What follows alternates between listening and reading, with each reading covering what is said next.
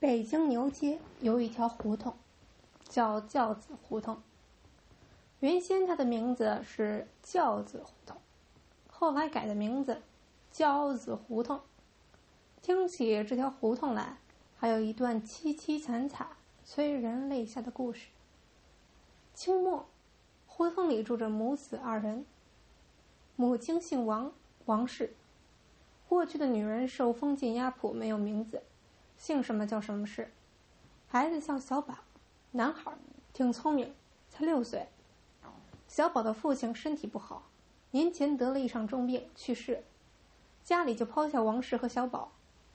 娘两儿叫天不应，喊地地无言，亲朋好友全不见了。原来小宝的爸爸活着的时候还有个走动，这一死。可就全部登门了，怕连累。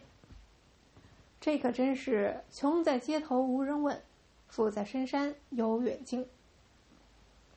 也别说，小宝有个表叔倒是来过两趟，进门问寒问暖。小宝他娘这个感动啊！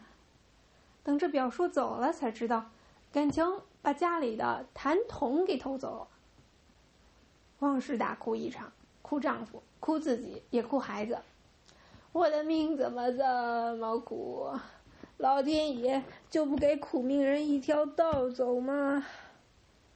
大人也哭，孩子也闹。屋中漆黑一片，窗外斜月寒风，真惨呐！哭着哭着，王氏一口气没上来，昏过去了。他们家这屋子是里外间。娘俩在里屋炕上躺下，外间屋比里间小些，搁点零碎东西。王屋刚昏，王氏刚昏过去，吱吱门开了，端着进来一条人，闹贼了，谁呀？不是坏人，小宝他表叔。这小子，天字第一号坏蛋，坏主意一想就有。歪歪道道，满肚子都是，尸体到炕上了，亲爹他都敢折腾着骂了。平常什么事都不干，偷鸡摸狗，坑蒙拐骗。这半年多又抽上大烟了，没钱就卖东西，卖完东西卖孩子，媳妇找他要孩子，他编个瞎话把媳妇骗到山东卖了两百两银子。丈母娘来找闺女，他又把丈母娘骗到。河南挣了一百两银子，简直不是人。今天这小子刚把房卖了，抽了半天烟，又喝了点酒，兜里揣着剩下的五十两银子，晕乎乎，挺舒服的。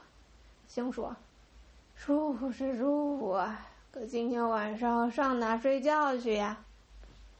房子也卖了，媳妇孩子全卖了，哪都不能去。”朋友都没法去，欠人家钱呢；丈母娘那不能去，老丈人还憋着要人呢。想来想去，哎，对，是小宝家睡去。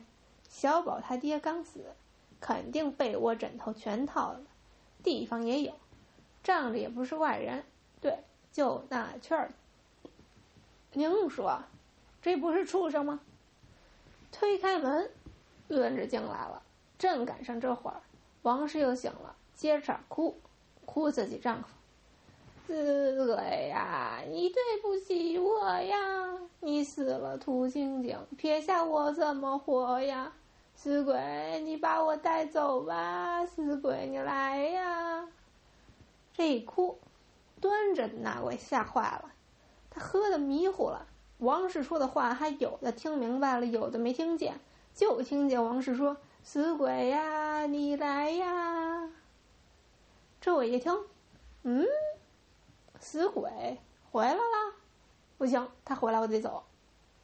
王启一站，这点酒上头了，往屋里一瞧，眼睛也花了，瞧什么都像鬼。妈呀，吓坏了，连踢带打，一伸手从怀里把银子包扔了出去。王氏坐在炕上是纳闷呢，什么动静？呼，银子包扔过来了。五十两银子，也跟一块砖头分量差不多，正砸王氏脑袋上，当，哎，又昏过去了。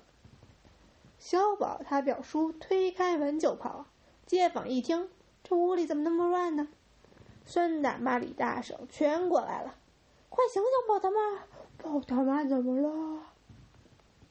好容易醒了，王氏这委屈呀，又死人又闹嘴的。大伙一看，赶紧劝吧：“别哭了，看丢东西了吗？”哎，家里什么都没有，丢什么呀？别难过了。哎，也不知道什么东西砸的我，真疼。拿起小包打开一看。哟，银子！孙大妈、李大婶高兴了。宝他娘，别哭了，银子甭说，准是财神爷给的，不准是观音菩萨给的，甭管谁给的，王氏挺高兴，有了银子，娘俩能活下。